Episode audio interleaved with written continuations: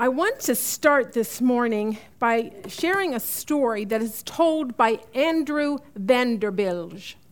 He is a Dutchman that became known around the world as Brother Andrew.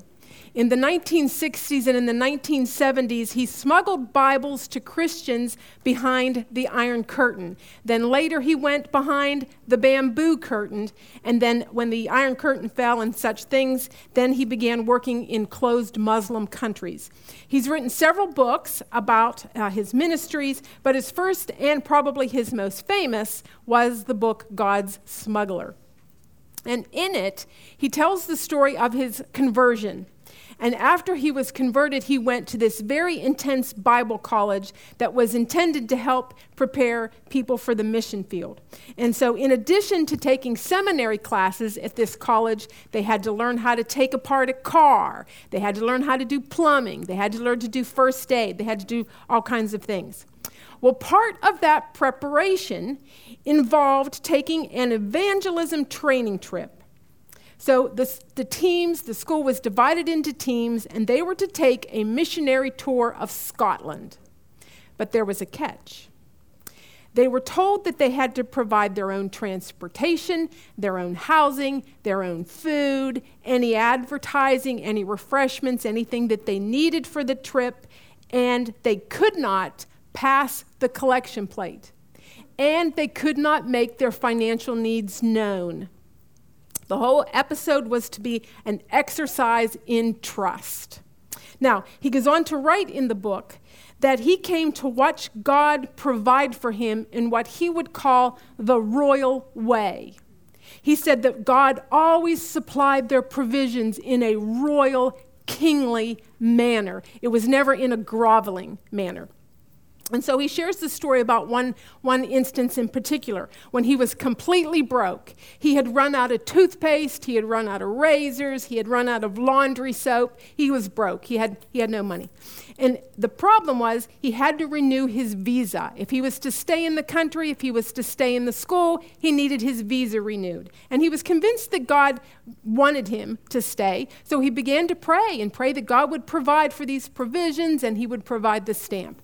So he's watching every day for this money to show up, and days go by, and no money. No stamp money.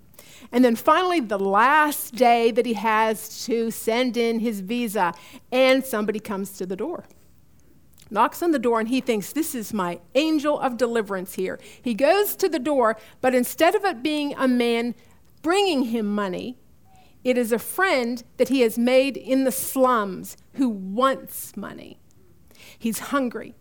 And so he asks Andrew, Do you have any money that you can share with me? And Andrew is about to tell him no when out of the corner of his eye he sees a coin on the ground, enough for a stamp. So he very carefully moves over and puts his foot on that coin because he doesn't want the other guy to see it first. And then he nonchalantly bends down and picks up a, gra- a handful of gravel and just starts to stand there and toss out pebbles. And then, without him noticing, he sticks that coin in his pocket. Now he's got the money for a stamp. The problem is, he became very convicted.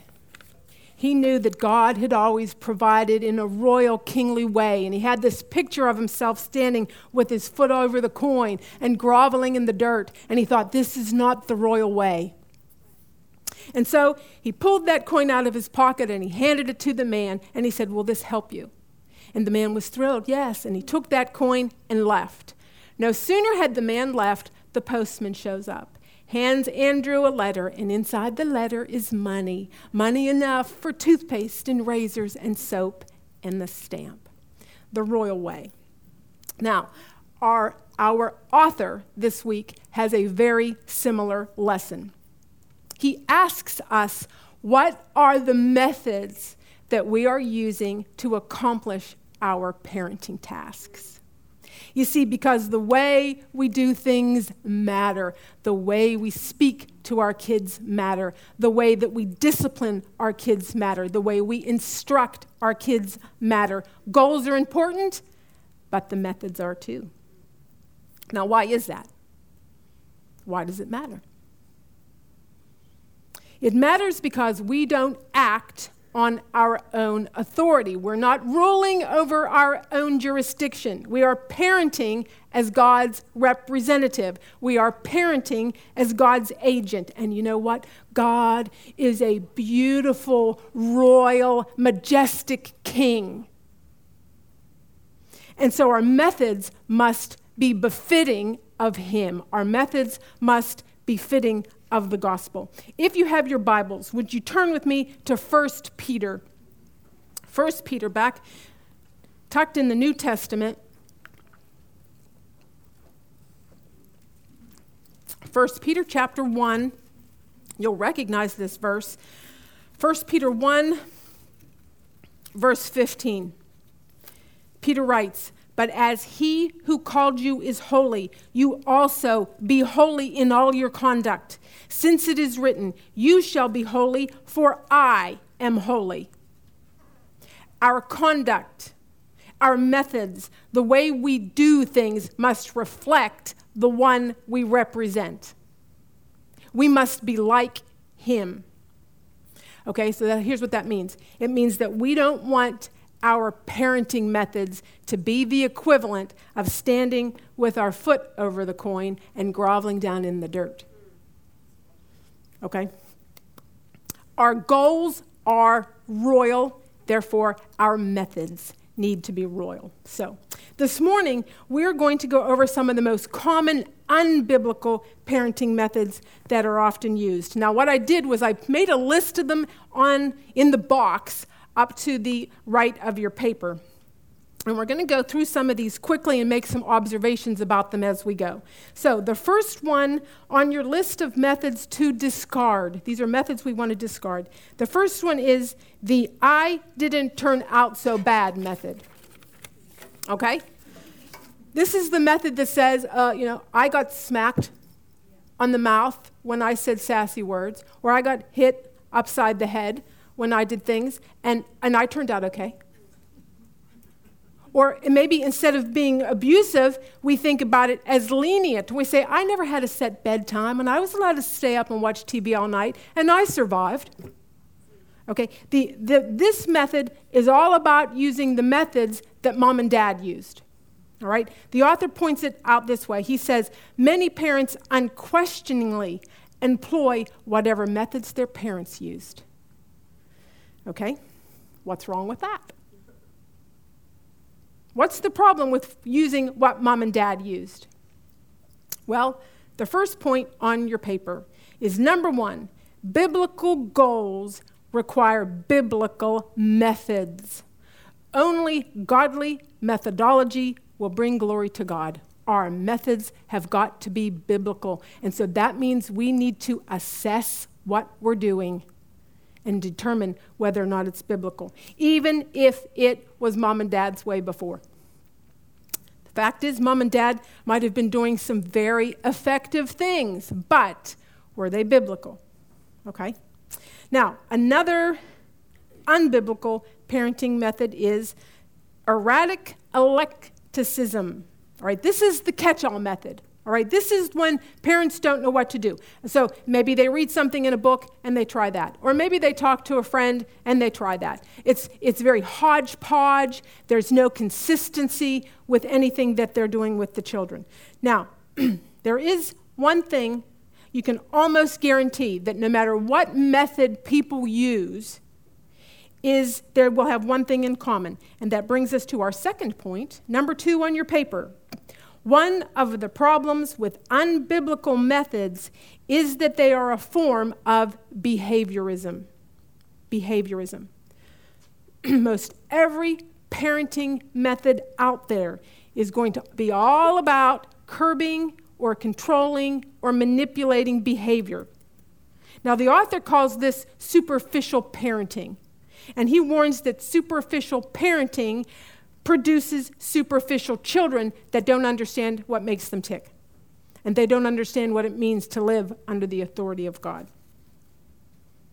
All right, next unbiblical method on your list there is called pop psychology. All right, pop psychology, these are the techniques that you always read about in the monthly parenting magazines, or on the internet, or on the talk shows, or in the uh, latest bestseller.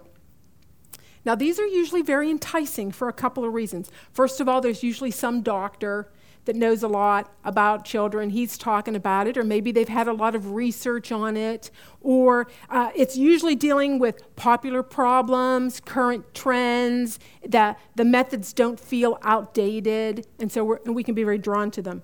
They usually involve a step by step list or a plan of things to start doing to, to fix the problem. And you know, we like those. So uh, they're, they're, they're appealing to us. All right, but that brings us to our next point, and that is number three the Bible is sufficient, it is trustworthy, powerful, and relevant. And we've talked about this before. The Bible is relevant, the Bible is sufficient. We don't need to add to the Bible. And here's another thing we don't need to improve upon it. Right, now that's what you see pop psychology try to do. And we're going to really see that in the, in the next few weeks. Now, am I saying that you shouldn't know what's going on in the culture? No, you, you, do, you need to be wise about what's going on in the culture. Okay, what, what I'm saying is you don't go to the culture for your parenting techniques. All right, now hear me on something. Your, your kids don't need a mom that turns to the talk shows for her parenting methods. Your kids need a mom that knows how to get into the Word of God. Your kids need a mom that hears from God. Your kids need a mom that knows how to wrestle in prayer with God. That's what your kids need. All right, our next unbiblical method is emotionalism. Emotionalism. This is when we make an appeal to the emotions. We say things like this You are going to make mommy cry. I get so sad when the two of you are mean to each other. Or we say something like this You know, your dad works very hard to buy you those toys. The least you could do is pick them up when I ask you. Then, then there's the famous one uh, you need to clean all the food off your plate. Think of all the starving children that would love to have a plate of food like that.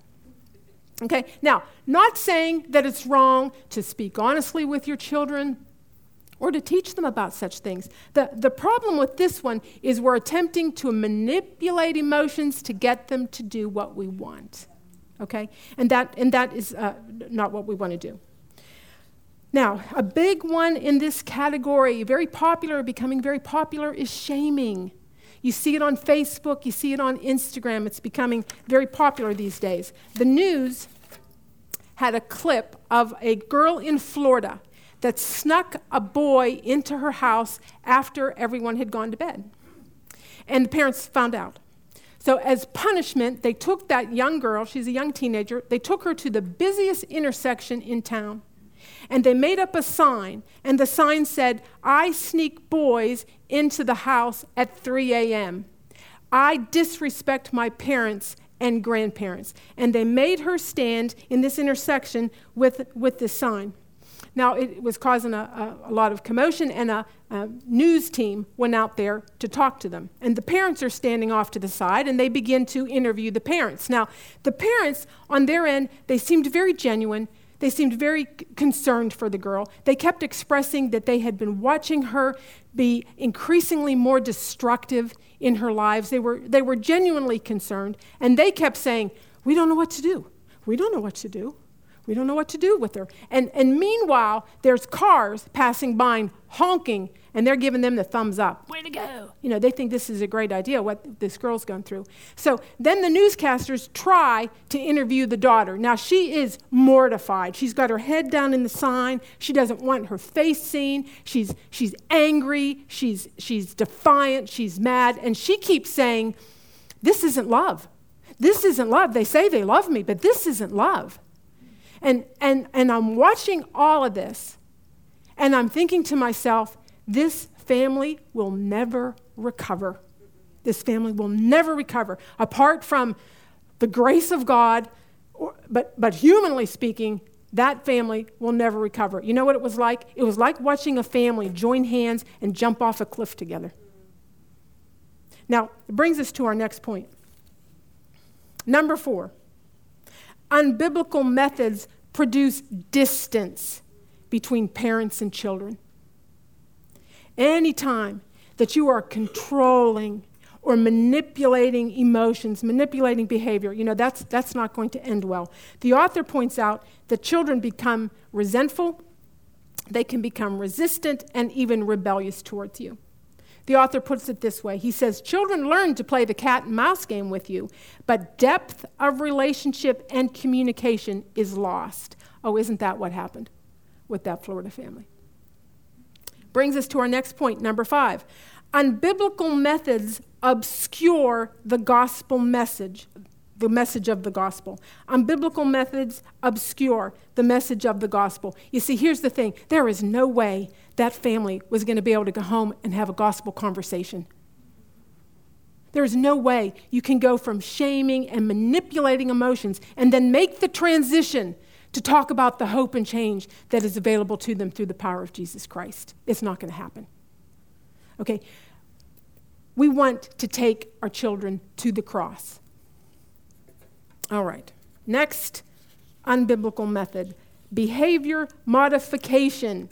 Now, this is the most popular one. And this is the one where parents either reward good behavior that they want in some tangible way, and then they ignore or they punish behavior that they don't want. And the hope with this one is that the child will respond to all the rewards or the privations by becoming well behaved.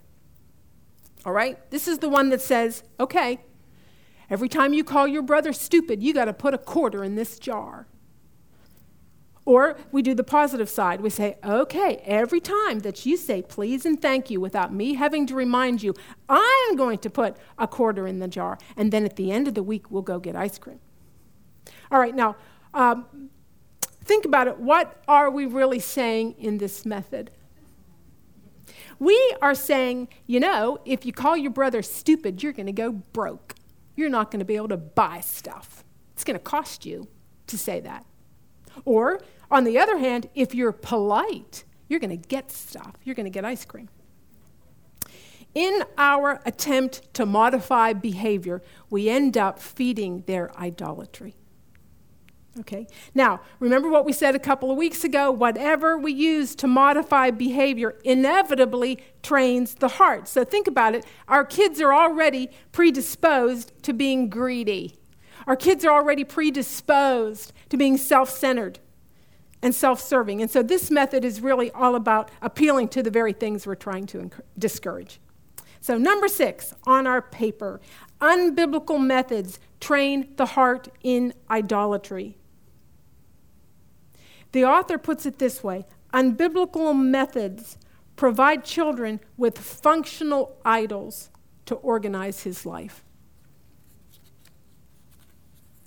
Now, we need to point out that some of these methods, particularly the modifying the behavior methods, are very effective They can be very effective in getting your child to behave. There's a program known as Total Transformation. They advertise it on the radio and in, in magazines and on TV. It boasts that it is very effective. It, they charge you $327 for it. It comes with a 60 day money back guarantee and has a long list of impressive awards. So it can be effective modifying behavior. But as the author points out, and our next point, number seven, unbiblical methods provide our children with a false basis for ethics.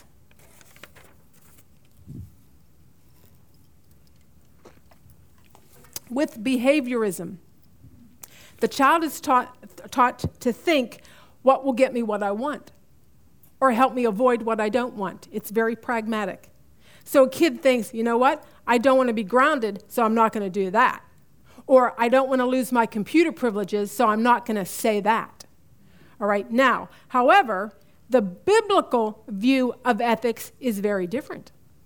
Okay, the biblical reasoning says there is a creator God and I live under his authority, and what he has for me to do is for my good and for his glory. All right, so number eight on our paper with biblical methods, the basis for ethical decisions is the being, existence, and glory of God.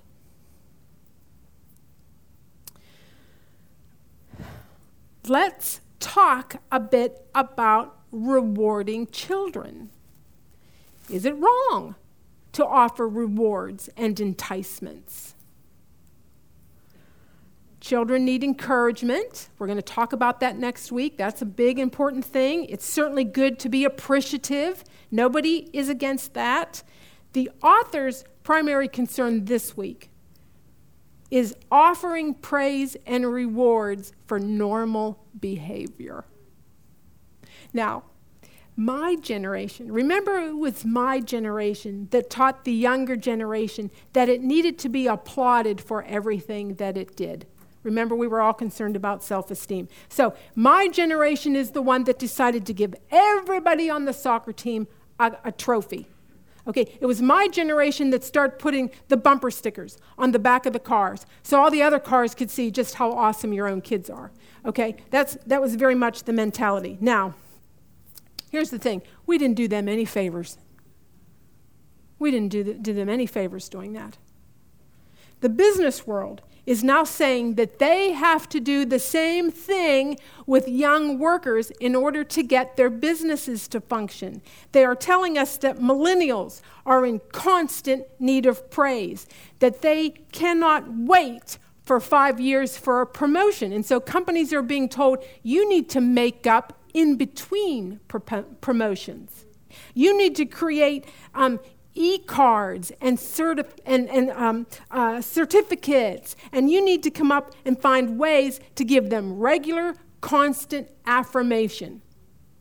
The suggestion is that we have created a generation that thinks they're special just because they show up for work. Now, we don't want to train our children to be in constant need of the praise of men or the applause of man. So we want to be careful about praising and applauding normal behavior, as he would say. All right, the last one on our list there of uh, unbiblical methods is punitive correction. All right, this is when we use the threat of punishment to control our kids, or we use, or in order to keep our kids under control, we use a negative experience of punishment. For instance, all right, you walk into the grocery store and before you get in, you say this to your kids you better behave in there or there is no TV for you kids tonight. Or you might say something like, um, You lied. You lied to me about what you were doing. You know what? You're grounded. Just get out of here. Go into your room. You can spend the weekend there. All right, that's, that would be punitive. Now, punitive correction can take many forms. It can take the form of hitting, yelling, grounding, but it's going to involve some form of negative experience that is, and here's the key, that is not corrective. It's simply punitive. It's intended to make the child pay for what he's done. And it's usually the angry response of a frustrated parent.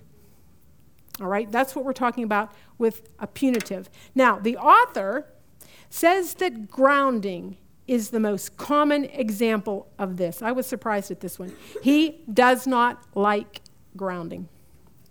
Here's why. He says the grounding is simply punitive. It's not designed to correct anything or do anything for the child. He says it's against the child. It's not addressing anything biblically. Now, he gave an example of a 10 year old boy that had got in trouble and his parents made him was grounded in his room for several weeks, could only leave to go to school, to the bathroom, or to eat. but he said none of the issues that caused the poor behavior were being addressed or discussed. Okay, he's just sent to his room. Of course, the, the hope is the parents are thinking, well, he'll think twice before he does that again. But the author says it was not designed to improve character, but only to punish the behavior. The author put it this way He said, The young man is learning to cope with grounding, but the character flaws are not being addressed. He's not learning to understand the deceitfulness of his own heart. He's not learning God's ways. He's not being taken to Christ, who, who can enable a 10 year old boy to know how to serve God. All right, the next point. Number nine.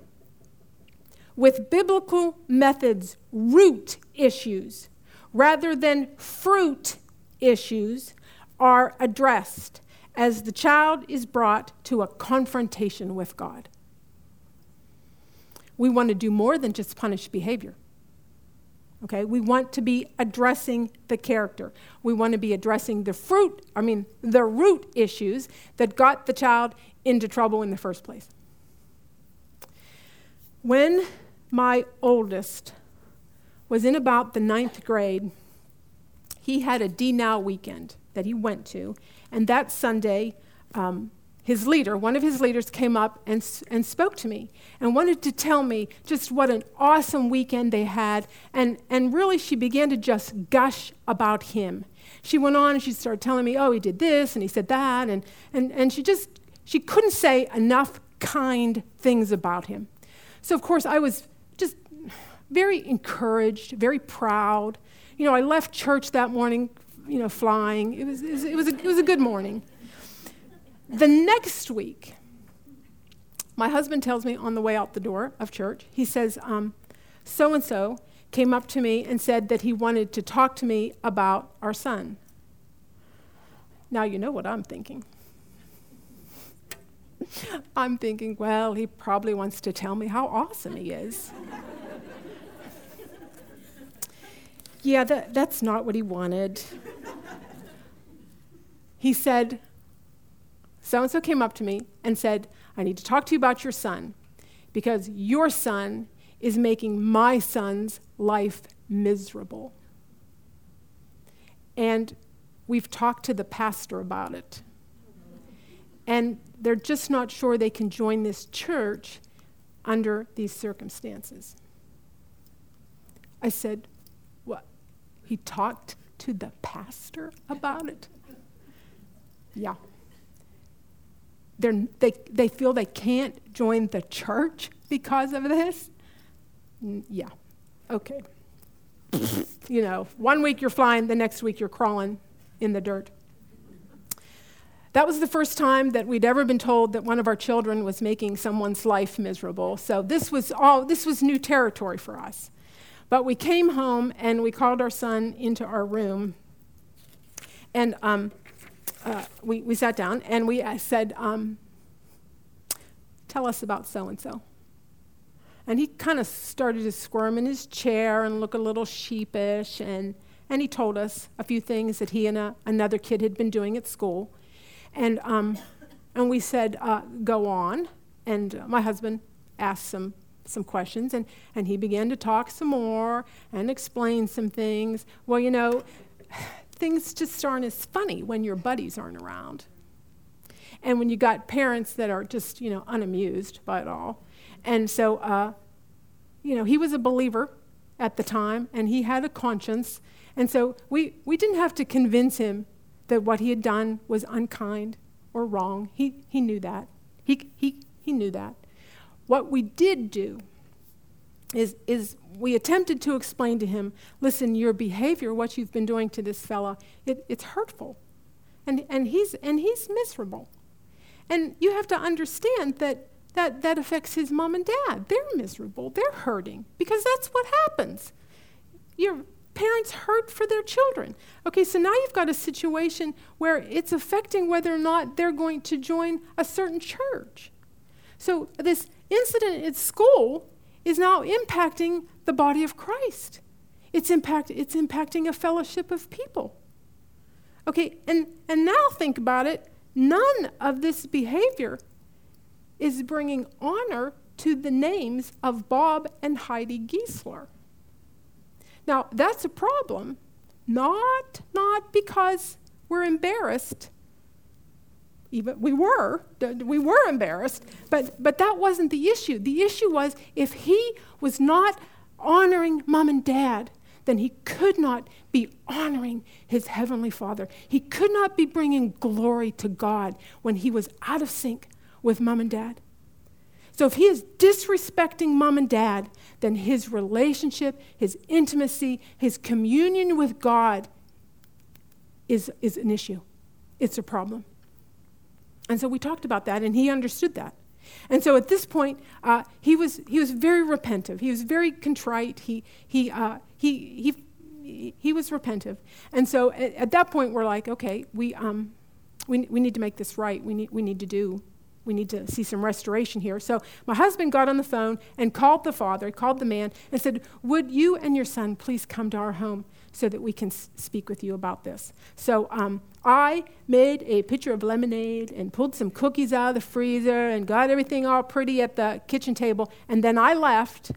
And they came to the house, and my husband and my son sat down at the kitchen table. And um, much of that meeting is a mystery because uh, they, he, I didn't get a lot of the details about it.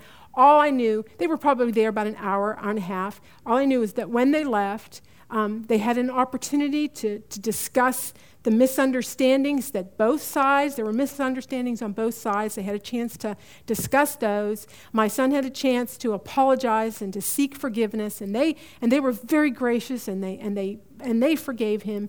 And, um, and, and every, everything ended on a very positive relationship. A week later, I ran into the mom in the restroom, and she just saw me and just th- threw her arms around me and just said, Thank you. And my son actually went on to have a very uh, close and sweet relationship with that family. Now, in, in that pers- uh, particular instance, Bob and I had a lot of incentive to just okay, stop, let's think these through, let's, let's be wise about this. I mean, after all, the, the pastor had known about this, so we, we had a lot of incentive. Okay, but here's, here's what we can say. One of the things that we've learned is that when the methods were biblical, when the methods were biblical, when our focus was God, then the grace of God becomes a part of the equation the grace of God begins to unfold. Now, that may come in many different ways. That may come in something sweet and unexpected. That may come with, with seeing a child be ref- repentive and, and restoration made and, and true change take place. It, it may come in the form of wisdom and strength just to carry on through a difficult ordeal. But, but when the methods are biblical, when the focus is God, then you can count on the grace of God to be provided. Now, I want to give you some advice. Your kids are going to do stupid things, even kids that know better. They do stupid things. Good kids do stupid things. Okay, they do things to embarrass you. They do things that end up hurting you and breaking your heart. But you need to determine now that your methods will be biblical. Your methods will be biblical. Now, in your homework, the author asked you to consider what are your parenting methods? What is your point of appeal in your training message methods? Are you bribing them with little trinkets and offering them prizes? Well, then you're appealing to their greed and their love of stuff. Maybe your point of appeal is shame, and you're trying to manipulate them with shame. Well, then you're going to have a child that responds to shame. Maybe your point of appeal is pride and the applause of men. Remember, whatever modifies behavior trains the heart. Okay? Now, if. Did I miss something? I did, didn't I? I've got to see. Did I miss a, did I miss a number? Okay. Okay, good. Thank you. No, we're good. We're good. I thought I, I thought I forgot this one thing, and, but we're good. Okay. Now, if those are the unbiblical methods that we need to discard, then what are the biblical method, methods that we need to embrace? Now, um, if our goals are to help our children realize that life is worth living under the authority of Jesus Christ, then what are the methods for that? That list is going to be a lot shorter. Would you turn with me to Proverbs 23? Proverbs 23.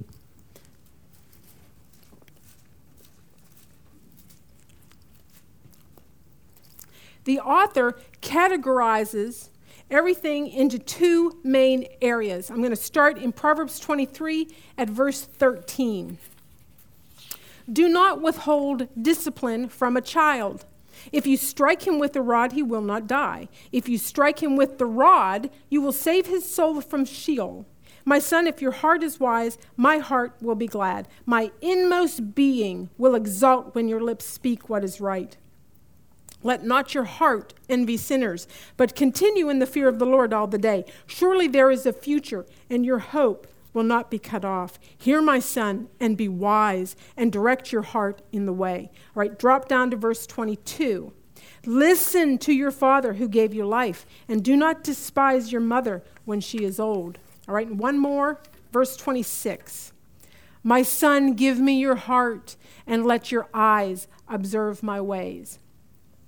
What are the biblical methods? What are the methods that would be appropriate for the royal way? Well, our next point, number 10, biblical methods to embrace in parenting are rich, full communication and physical discipline. Communication and physical discipline. Now, we often think of those as opposing ideas, but Solomon, he combines them.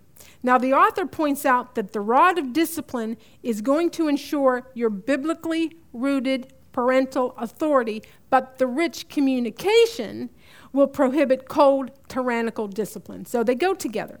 Now, obviously, there is a day when your children outgrow the need for physical.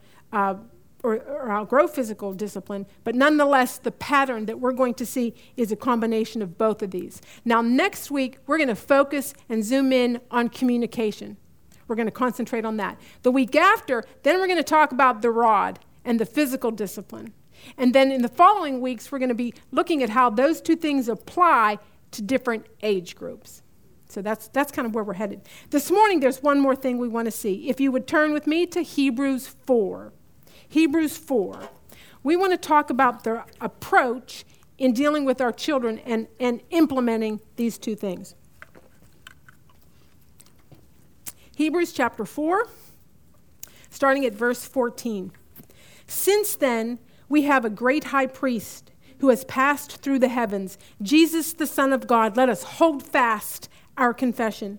For we do not have a high priest who is unable to sympathize with our weaknesses, but one who in every respect has been tempted as we are, yet without sin. Let us then with confidence draw near to the throne of grace that we may receive mercy and find grace to help in time of need. We have a God that understands us. We have a God that can sympathize with our weaknesses. He could have remained in the heavens and, and spoken to us from the distance, but he did not. He took on the form of human flesh, he took on blood and flesh, he took on the, all the limitations of being a human being. He knows what it's like to be tired. He knows what it's like to be hungry. He knows what it's like to be betrayed. He knows what it's like to be mocked. He has been tempted in all things and yet without sin. He sympathizes with our weaknesses. He understands what makes us tick. Now, what does that have to do with parenting? Well, next point. Number 11 biblical methods focus on understanding the child. Your role is going to be to discern and understand the why of what is going on inside of them. Your goal is going to be to figure out the internal motivation for the behavior, not just the facts of what happened. Now, your, your homework has some questions and instructions on how to help you facilitate that. And, and we're going to really talk more about that next week. We'll really um, jump into that then. For now, we want to concentrate on the example that we have in Christ for understanding our children. Now, several weeks ago, we learned that we are God's representative and that we are delegates when it comes to being in an authority over our children's lives. But we are also fellow sinners. So you've got on one side of the coin, we have that we live, we are the authority in our children's lives. And then on the other side of the coin, we have that we are fellow sinners in need of grace.